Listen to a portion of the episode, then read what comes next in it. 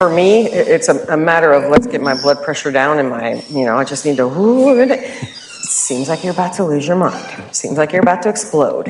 If I, if I do those things, it diffuses it a little bit. For myself, you can self-label. So if nothing else works for you, you recognize on the other side and you can label that for them, you can do the same thing for yourself. If it actually goes over pretty well because then the people are kind of like, yeah, I was thinking that too.